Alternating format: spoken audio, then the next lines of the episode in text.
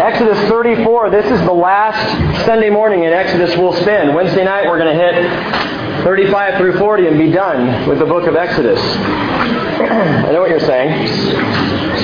You're saying five chapters in one night? Yeah, right. Well, show up and I'll prove it to you. But this morning we're in Exodus chapter 34. We'll begin reading, oh, about verse 5. Exodus 34 and verse 5. Jeff, to your left over there.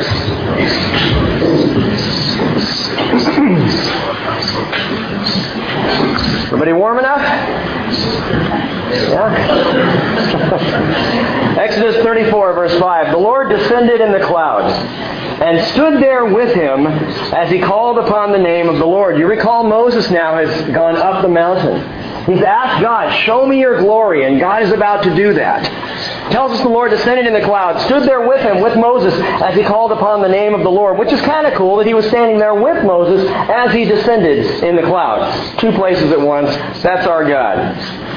Verse 6, Then the Lord passed by in front of him and proclaimed, The Lord, the Lord God, compassionate and gracious, slow to anger, and abounding in loving kindness and truth, who keeps loving kindness for thousands, who forgives iniquity, transgression, and sin, yet he will by no means leave the guilty unpunished visiting the iniquity of the fathers on the children and on the grandchildren to the third and fourth generation. And Frank says God is love.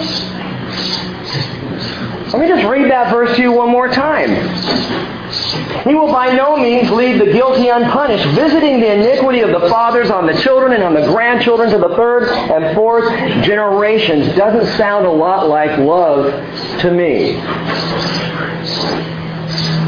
We probably better pray before we talk about this one. Lord,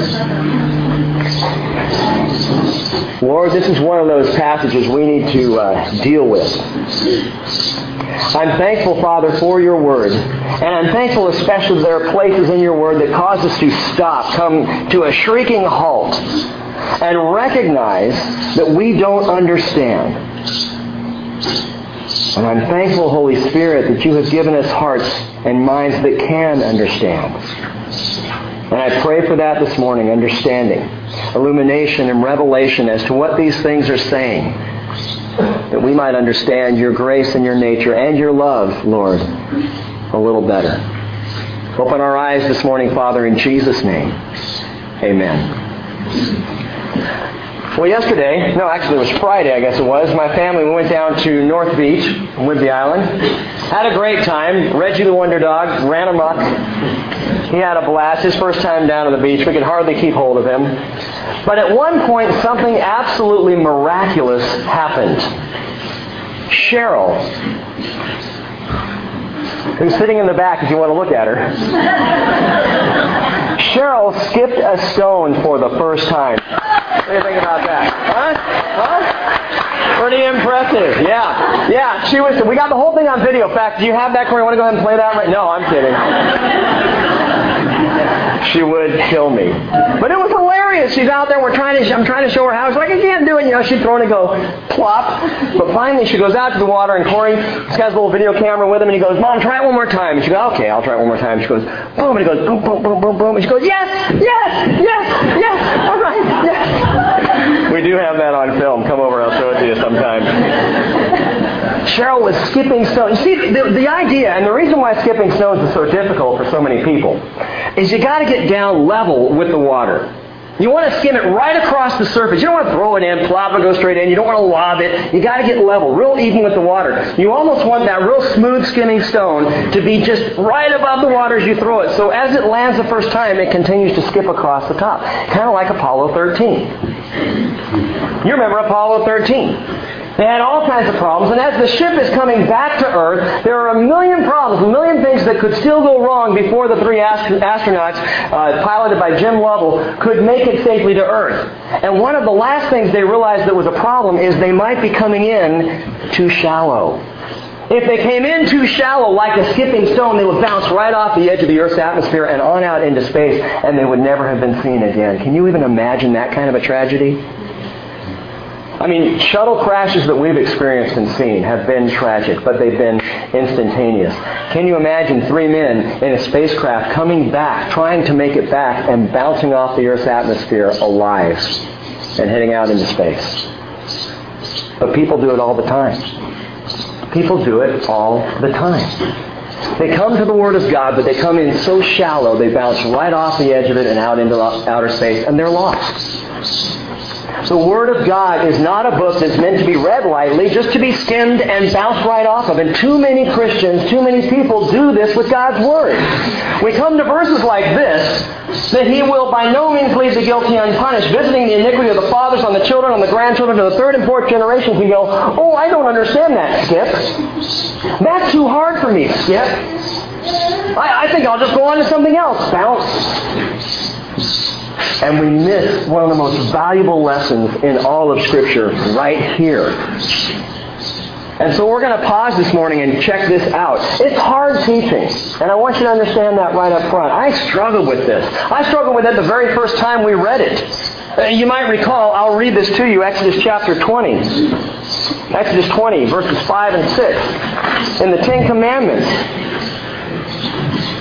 God has just said in verse 4, you shall not make for yourself an idol or any likeness. In verse 5, he says, you shall not worship them or serve them. For I, the Lord your God, am a jealous God, visiting the iniquity of the fathers on the children, on the third and the fourth generations of those who hate me. And we see that and we go, oh, quick, get to the next commandment, Skip. because it's hard teaching. Could it possibly be saying that God looks at the sin of grandpa and says, I am going to nail the son for that. I'm going to get the grandson. You see, grandpa messed up. And it was too big a sin just to punish him for it. I'm going to wait till grandson comes along and I'm going to hammer him as well.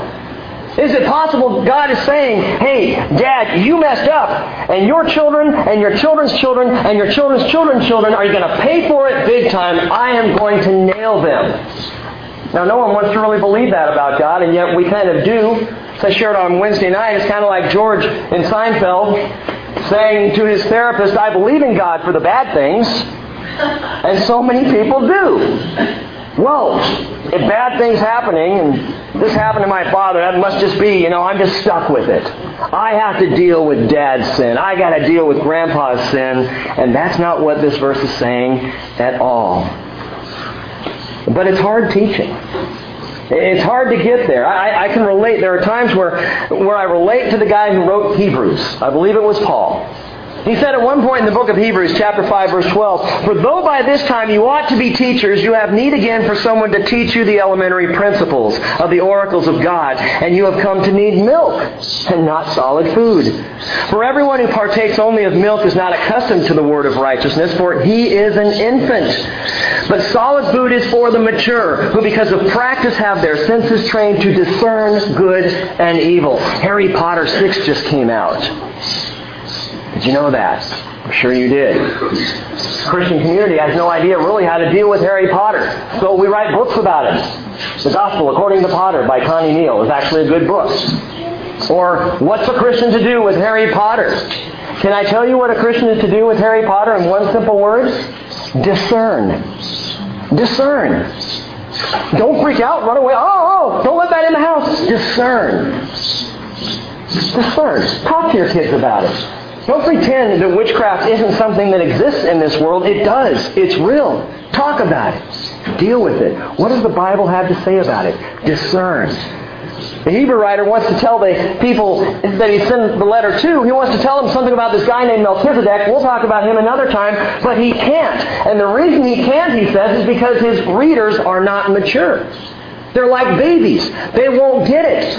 And he goes on later in chapter 6 and 7 of the book of Hebrews to say, okay, I'm going to tell you about him, but you're not going to, some of you are going to totally miss this. Some of you are not going to hear it. I pray that that is not the case this morning. We need to understand what is going on here. Now, this bothers me, this whole idea of, of God's vengeance. And too many people view God as a lightning bolt, vengeful God. And yet, Frank was right. He's not.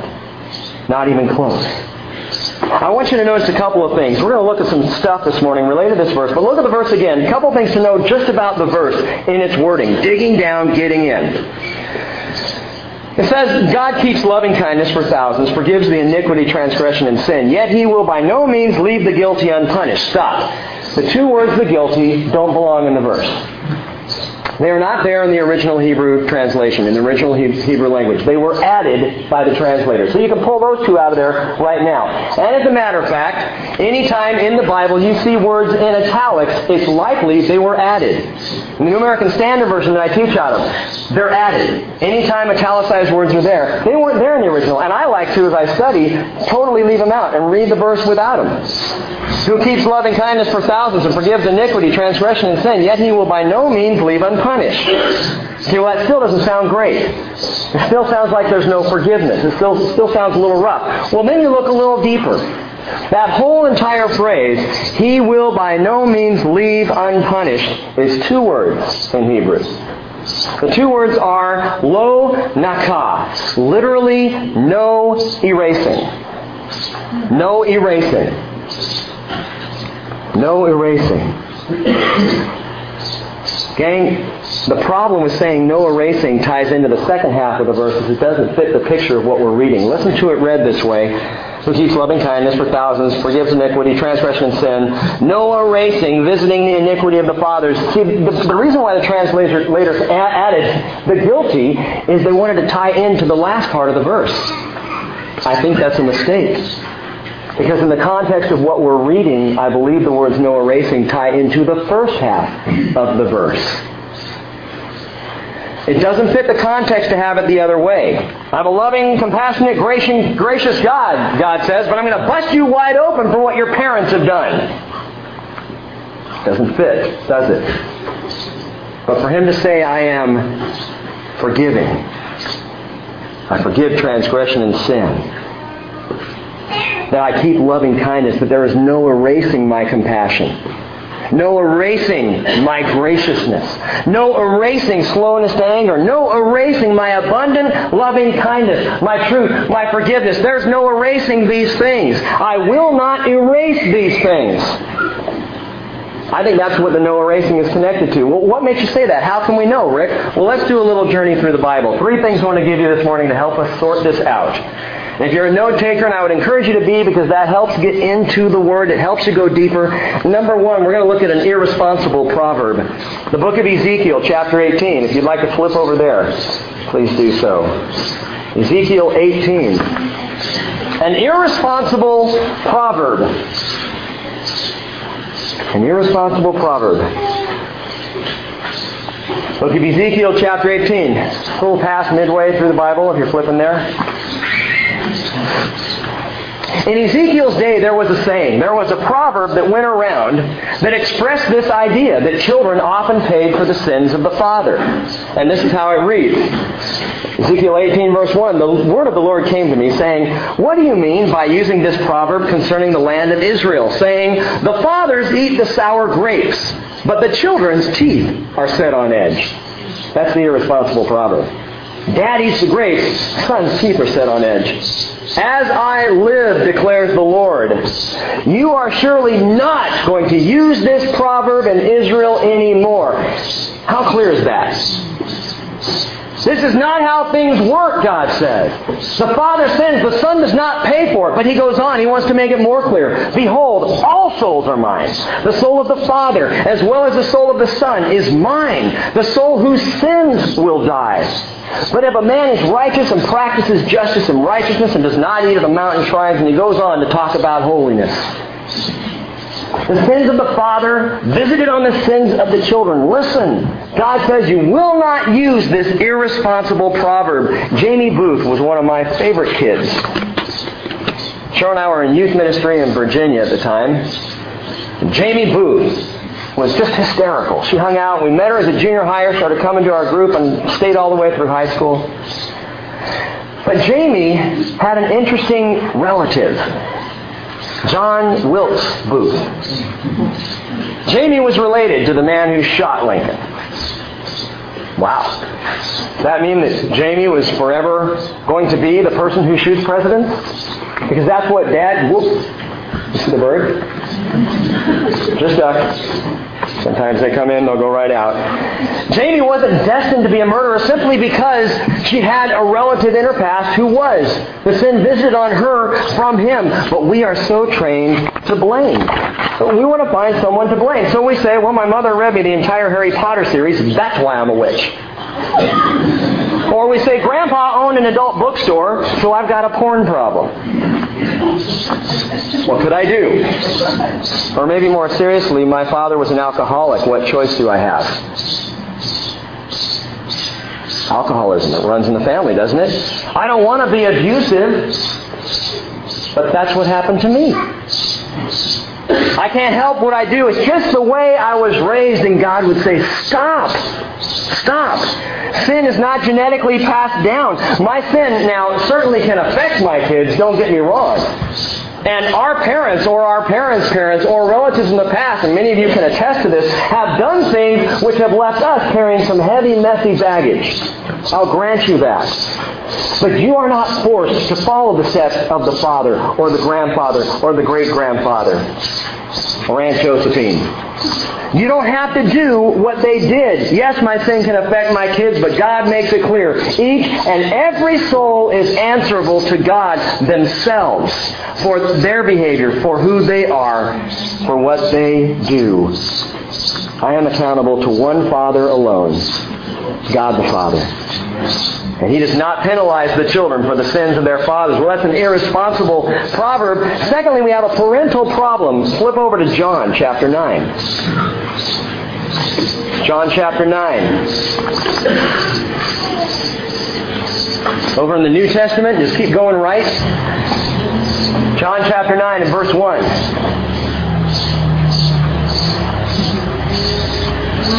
Story involving Jesus, an interesting story. It has some fascinating caveats to it. I'll, I'll, touch on a couple, but we don't have time to do the whole thing this morning.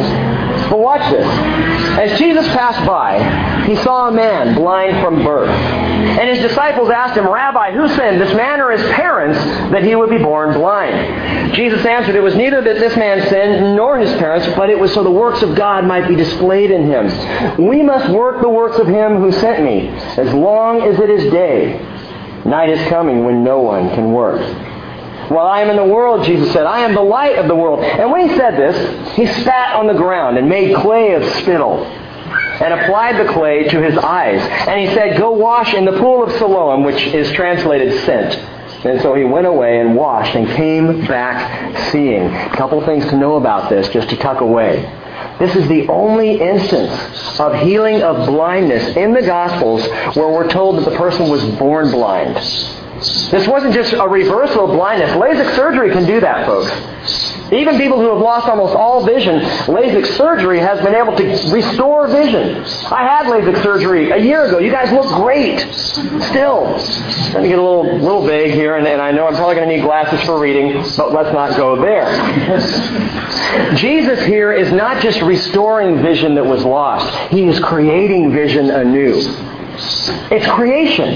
This miracle is an act of creation. He is creating sight where sight did not before exist. Amazing. And he didn't use a laser. Instead, he said, Here's mud in your eye. mud. Now, there are all kinds of cool reasons why he used mud. I'm not going to talk about those right now, but I want you to key in on the question of the rabbis in verse 2. The disciples asked him, Rabbi, who sinned? That this man or his parents uh, that he would be born blind. Who sinned? Who's the culprit? Who do we blame? Here's this blind guy. Whose fault was it? You see, the rabbis taught one of two things regarding birth defects. They taught either that birth defects are a sin from the womb, that a child born with a birth defect must have sinned in the womb. I'm not kidding. They taught this. Genesis chapter 25 is where they draw it from. Because Genesis 25 talks about the mother Rebecca with Jacob and Esau in her belly. And the two boys in there are fighting. There's war going on in her stomach. Pregnant mothers, how much would you enjoy that? They're punching each other and kicking on the way out. One's grabbing the other's ankle. No, me, me! And so the rabbis read this true story where Rebecca's told you've got two nations at war in your stomach, and they say, see, you can sin in the womb. Isn't that great? You can sin before you even see the light of day. I mean, how could I? How could you do that? I think of all kinds of things. You know that the child could be thinking or doing about the mother. You know, offensive hand gestures, whatever. It's not true. But this is what the rabbis taught that birth defects were a result of sin in the womb, or or birth defects were a result of the sin of the parents, and they get it from Exodus 20 and Exodus 34. And they said sin is generational. You're born with a birth defect. Your parents sinned. For years, I wondered what my mother did to cause my cleft lip and cleft palate. What did mom do? Did she steal something as a child? Is that what went on? You know the reality. For this man to be born blind, someone had to have sinned. But it misses the whole point of who God the Father is. He's God the Father. I love this. Jon Courson says this. He's God the Father, not the Godfather. Real difference there. The Godfather, who is vengeful, who works out of vengeance, is very different than God the Father, who works out of goodness. Well, doesn't the Bible talk about God having wrath and being vengeful? Yes. But it starts with His goodness. Even His vengeance flows out of His love. How can that possibly be? Well, dads, what would you do if your daughter was raped? Would you want vengeance? Would you seek justice? And would it not be because you love your daughter so much? God's vengeance comes directly out of His goodness. This parental problem, gang, did my parents sin? Did the parents of this blind man sin? Or did God have something good in mind? Well, Jesus said in verse 3, it was neither that this man sinned nor his parents, but it was so that the works of God might be displayed in him. You can't automatically equate a person's condition to sin. Now it's true, all suffering, all human suffering, we can say is indirectly related to sin. Sin somewhere along the line is what causes the suffering in the world today, and I believe that. The fact that Adam and Eve sinned brought death into the world, and death causes suffering. So we know there's a connection between sin and suffering.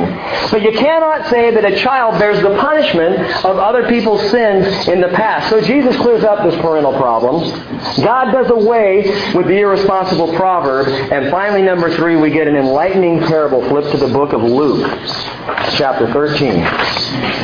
Last one, Luke chapter 13.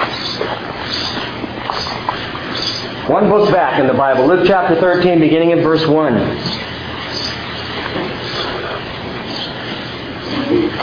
Interesting story and an enlightening parable. Watch this. Now, on the same occasion, there were some present who reported to him about the Galileans whose blood Pilate had mixed with their sacrifices. In other words, there was a slaughter.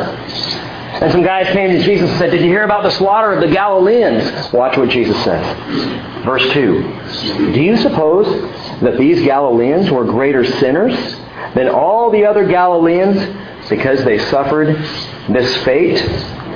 Jesus knew what they were asking. They weren't just checking in with the news. They were saying, Did these Galileans die because of their sins?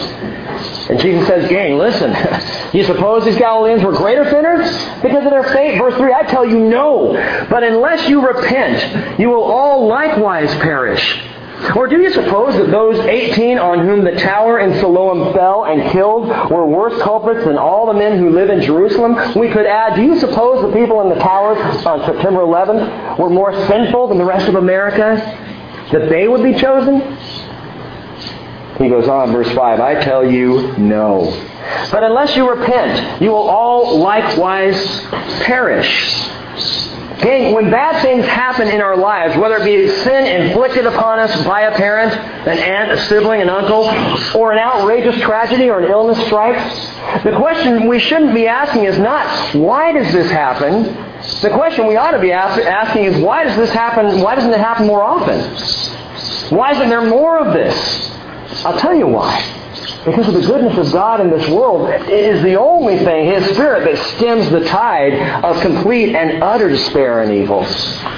Why doesn't this happen more often? Truth is, we all sin. We all deserve punishment, every single one of us. But we don't get what we deserve. Lamentations 3.19. Ezekiel writes, Remember my affliction and my wandering, the wormwood and the bitterness. Surely my soul remembers and is bowed down within me. But this I recall to my mind, therefore I have hope.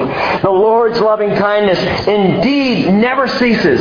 His compassions never fail. They're new every morning. Great is your faithfulness. So what does God do with my sin? Well, listen to this parable. Verse 6 going on. Jesus began telling them a parable. A man, he said, planted a fig tree which had been planted in his vineyard had a fig tree planted in his vineyard, and he came looking for fruit on it and did not find any. And he said to the vineyard keeper, Behold, for three years I have come looking for fruit on this fig tree without finding any. Cut it down. Why does it even use up the ground? And he answered and said, Let it alone, sir, for this year too, until I dig around it and put in fertilizer, and if it bears fruit next year, fine. But if not, cut it down. It's a great parable. Let me give you a couple of keys here. The fig tree is Israel. Jesus is talking about Israel. The owner of the field is God, the vineyard keeper, Jesus. And it's interesting that this fig tree had grown without fruit for three years. How long had Jesus been in public ministry? Three years. So as he's in public ministry for three years, Israel is not producing any fruit. They're not getting it. They're completely missing it. And God, to Jesus, in the parable, is saying, cut it down. And Jesus goes, wait a minute, wait a minute. Let's give it one more year. There's something I can do here. I'm going to dig around it, fertilize it, and then let's see if it produces some fruit. That's where grace and mercy begin to kick in. And the Lord does the same thing in your life and in mine. What do you mean? Well, he digs around. He gets in there. He rolls up his sleeve. This vineyard keeper, Jesus, rolls up his sleeve and comes into your life and begins to dig. And you know what? It can be uncomfortable.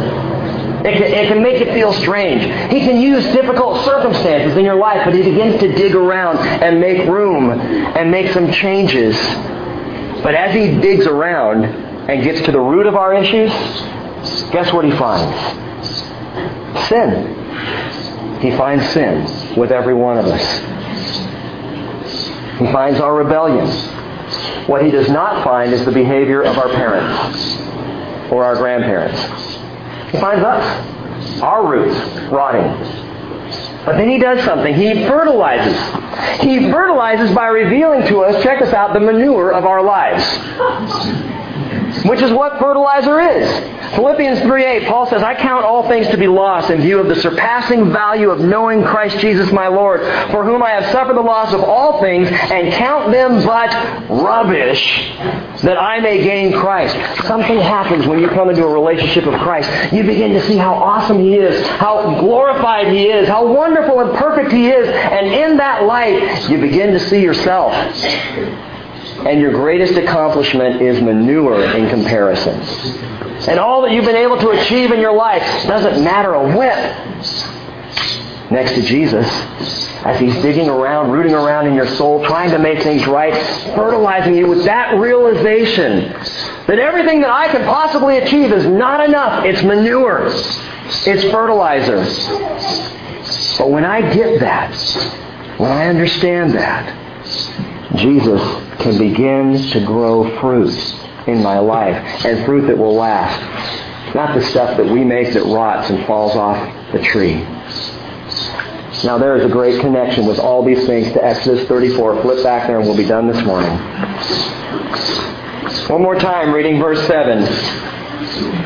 The Lord who keeps loving kindness for thousands, who forgives iniquity, transgression, and sin, no erasing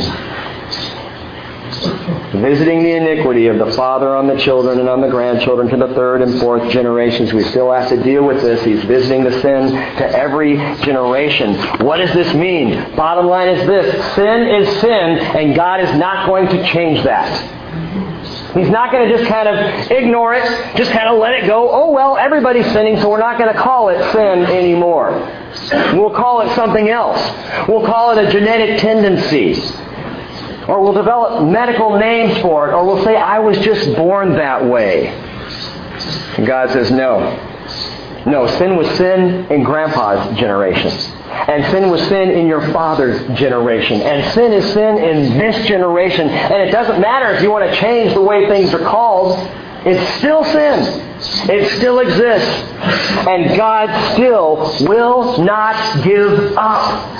Look at what He's doing. He's going to visit sin in every generation.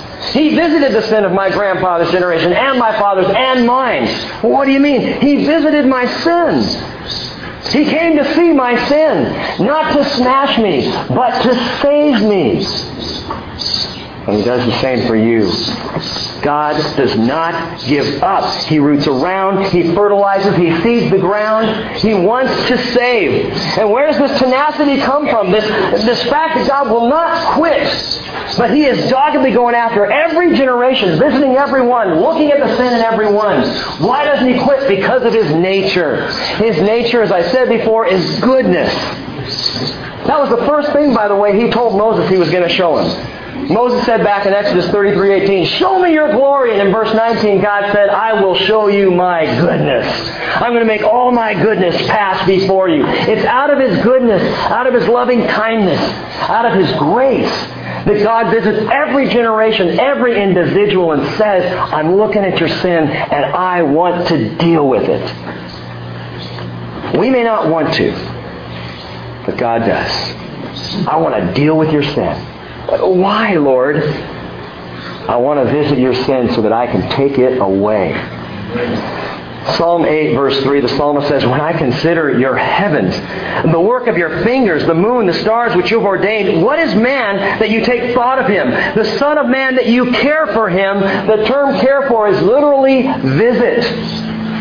David nailed it. Who in the world am I, God, that you would visit me? What's so special about my generation that you would show up now? God will not give up on you. Your parents may have given up on you. Your grandparents may have considered you unworthy to have around. Family members may have abused your existence or missed your value, but God will not give up on you. He visits every generation. No erasing His loving kindness, His compassion, His graciousness, His truth. God keeps visiting. And I can't think of a more fitting way to close our study of the book of Exodus, the book about redemption, with this powerful truth. God does not give up. For God so loved the world that he gave his only begotten Son, that whoever believes in him shall not perish, but have eternal life. God did not send the Son into the world to judge the world, but that the world might be saved through him, every generation, even yours. Let's pray. Father, God, what an awesome God you are. You are so good to us. And your grace and your mercy and your loving kindness is so overwhelming. All these things, Father, are beyond compare. And our lives are rubbish in comparison.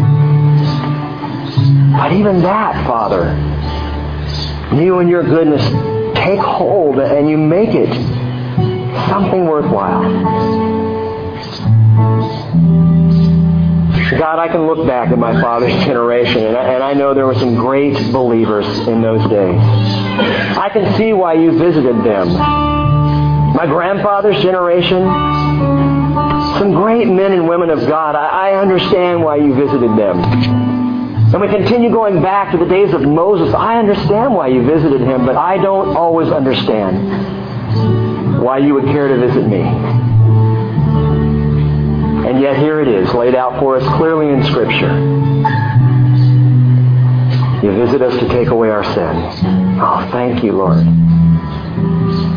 Thank you so much, Jesus. For we need a Savior.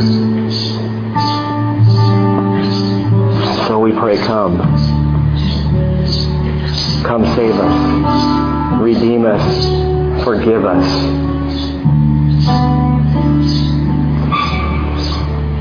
If you have never given your life to the Lord,